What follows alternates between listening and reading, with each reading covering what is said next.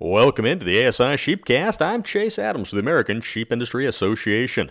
Positive news this week out of the Federal District Court in Washington State as the judge there ruled on the request for a preliminary injunction to enjoin the turnout of sheep on the Okanogan Wenatchee National Forest. At issue were a number of grazing allotments in central Washington and a family that's been raising sheep there for four generations.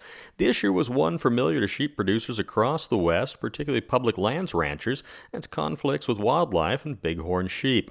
Western Watersheds and Wild Earth Guardians charged that the Forest Service had not adequately accounted for concerns over pathogen transmission between domestic and wild sheep and are seeking to close grazing to domestic sheep.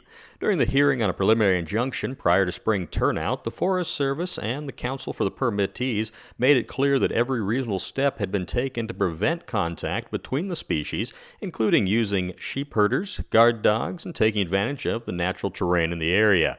The permittees are a great ranching family, members of ASI, and very engaged in the community. As one of the larger sheep operations remaining in Washington state, they form a key part of the livestock infrastructure, supporting smaller sheep producers by bringing in shearers, providing a forum for educational opportunities in schools, and supporting the local community. ASI was encouraged that the judge in this matter heard the arguments presented, and her order made it clear that she understood the importance of this operation, specifically citing the public interest in continuing this community oriented oriented business that supports education, research, and minority communities as well as provides employment. Now, the decision may yet be appealed to the Ninth Circuit Court of Appeals. ASI will continue to work forward to find a long term solution that recognizes the role of sheep grazing in the West. On the topic of recognizing the role sheep grazing plays in environmental stewardship, especially in light of Earth Day, Senators Stabenow of Michigan and Braun of Indiana, along with Senators Graham and Whitehouse, reintroduced the Growing Climate Solutions Act. The act supports supported by a bipartisan group of 42 senators and over 70 ag organizations, including the American Sheep Industry Association, aims to give farmers and ranchers greater access to carbon and greenhouse gas markets for environmental practices they exercise every day, sequestering carbon and reducing emissions of greenhouse gases. ASI President Susan Shultz said the act will provide a framework to recognize the efforts of sheep producers while reducing barriers for them to participate in new and innovative markets.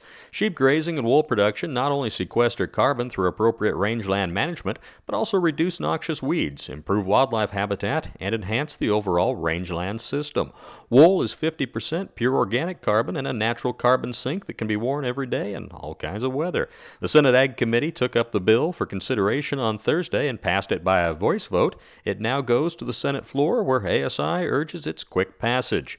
That's a look at this week's Sheepcast. Check us out online at sheepusa.org. And until next time, I'm Chase Adams with the American Sheep Industry Association.